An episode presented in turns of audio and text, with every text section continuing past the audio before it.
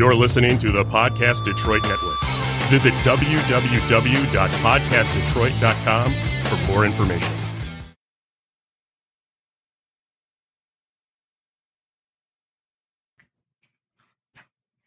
Hi there, this is Jason Eagle, your natural health authority today for strategic healing, and we're going to do uh, on wrinkles.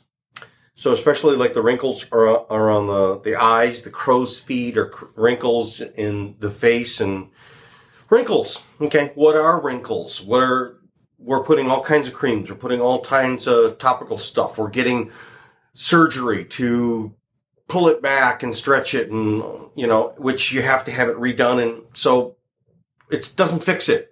And it also doesn't address where it's really, truly coming from. I'm going to tell you where it's really, truly coming from. Wrinkles, especially the ones around the face, but we can think about kind of throughout the whole body. But let's focus around the ones on the face that you really care about the most because you see yourself in the mirror and you look at it. What is it?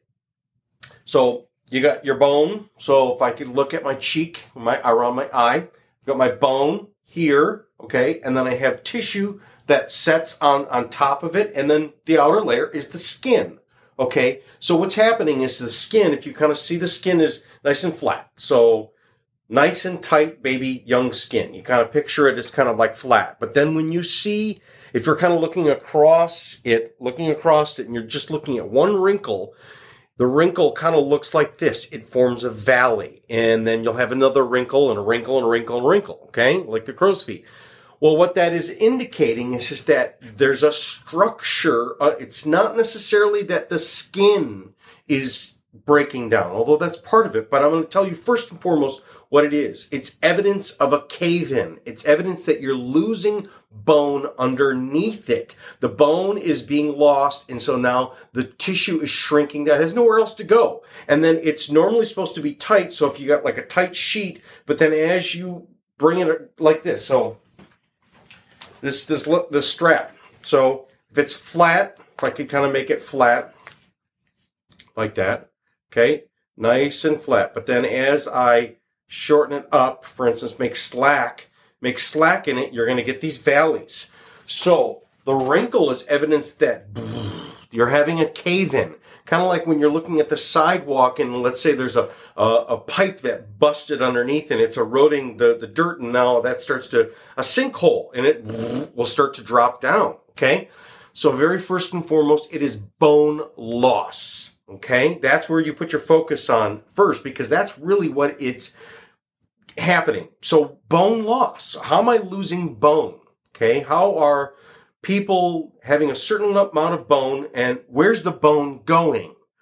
So is it we're not eating enough calcium? No, that's not true because, quite frankly, you can take a, a regular sink water and let it evaporate in a cup or, or let it evaporate or, or boil it off, and you see there's all kinds of calcium. We get calcium in all kinds of things. Calcium's not the problem. There is some other minerals and other things that go with... Um, Uh, forming the bone. But first of all, we're going to focus on why do you have to form so much bone if you're losing bone? You're losing bone, okay? So the bone loss is primarily coming from your body is dissolving that bone because it's using those minerals as a fuel or as a resource for something else that's going on. And it's using it a lot because you're losing bone. What's happening? It's Number one, it's infection. It's your immune system. Your immune system, when it sees something, whether it be a bacterial infection or a gut infection or chronic sinus infection or chronic food infection, literally, if I have a food intolerance, it's the same thing as having an infection. I'm constantly sending my immune system to fight after something. So bone loss is indication that your immune system is fighting after something. Number one, infection. Number two, a um, autoimmune type of thing, which is another form of infection. So how do we stop the process? The number one stopping of the process is, first of all, track down where the infection is. I'm going to tell you the first top cases. So let's focus just around the face. There can be a whole bunch of local infection that's going on around here that we don't have to talk about the rest of the body, but let's talk about that because it will come from the rest of the body. But first and foremost, if we see it around the eyes, the eyes are shrinking into the skull and all of this other stuff. It could be sinus infection. People that have chronic sinus infection, always kind of blowing their nose, always got a bunch of snot, are always plugged up, having to take a lot of nasal sprays and stuff like that. Ear infection, which is, or, or, or throat, and always getting a sore throat, or always getting a strep throat or something like that.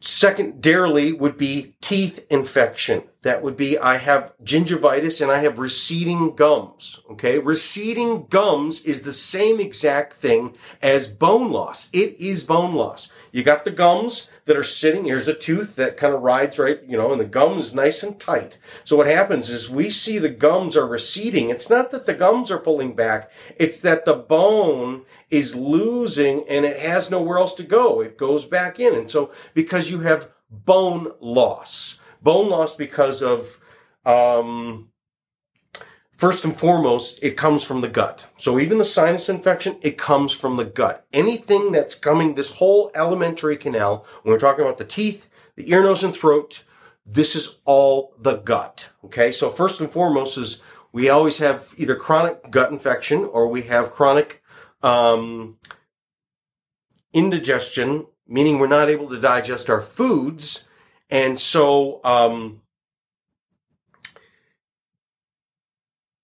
yes, so it's coming from um, eating foods that you're not able to digest. So, for instance, in particular, if you're gluten intolerant, if you're dairy intolerant, if you have built up some sort of sensitivities, you can't eat the nightshades. There's a whole host of all kinds of things that it is You, your body is having an infection process because you're eating something that gets into the system and then it bubbles up from here and goes up into the ear, nose, and throat, and these bacteria kind of get in there.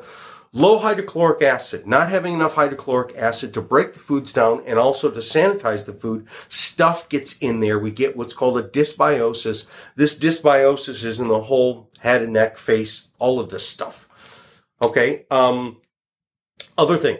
So we talk about infections in the lungs, infections in the respiratories. You can get people who are constantly coughing up stuff, who got stuff in the bronchioles, and it's stuck around there. It's what's called, what's called biofilms. Biofilms can kind of be throughout the whole body. So there's a whole um, host of all kinds of things in our body that could be literal infection, that your immune system is dissolving the bone to get the minerals to do that, to do, uh, to uh, take care of the infection. Secondarily, um, stress. People who have high stress lives, people who have high stress emotional lives, people who have high stress physical lives, people who are not sleeping well, people who are, are always kind of burning the candle at both ends. Over time, your body treats that the same way as infection. Is it's a stressor, and so your body, in order to support the nervous system, has to constantly dissolve the bones in order to support this. So it's a neurologic condition as well, which is, keep in mind, the immune system are these active living types of enzyme robots types of things that go throughout your body, and they use your electromagnetic field in order to sense and check out what's going on. So that everything is, is essentially electrified. Everything and stuff that's using a lot of electric juice or electromagnetic juice is going to need minerals, because for everything to happen in the neurologic system, it is an electrical chemical. The chemical aspect is, is going to use calcium to fire a muscle. So contractions come from calcium. And then to relax the muscle, it's magnesium, okay? All of these things are stored in your bones. And if you're not getting enough dietary source, it's going to scavenge your body. And so if you're having wrinkles, it's evidence that your body is scavenging to get the minerals in order to do something that's way more important than what you look like to your living, what you look like in the mirror, okay? So if you want to get to address... It matters to me. I want to uh, uh, fix what looks like in the mirror. Um, you got to get to the underlying source of it. So the underlying source is it's bone loss. Top thing would be infection that would be uh, doing it. Uh, other thing would be stress that's doing it. First of all, track down what's eating up your bones. And then there's another thing in terms of what could be eating away at the collagen. The collagen is that fluffy, pillowy stuff that's underneath, and that's our, our skin is made out of elastin and collagen. And, and if you think about, you look at your skin, kind of like if you could do a cross-section of the ground, like, you know, cut with a, a shovel into the ground and just look at this, all the striations, okay? Your skin has these different layers, okay?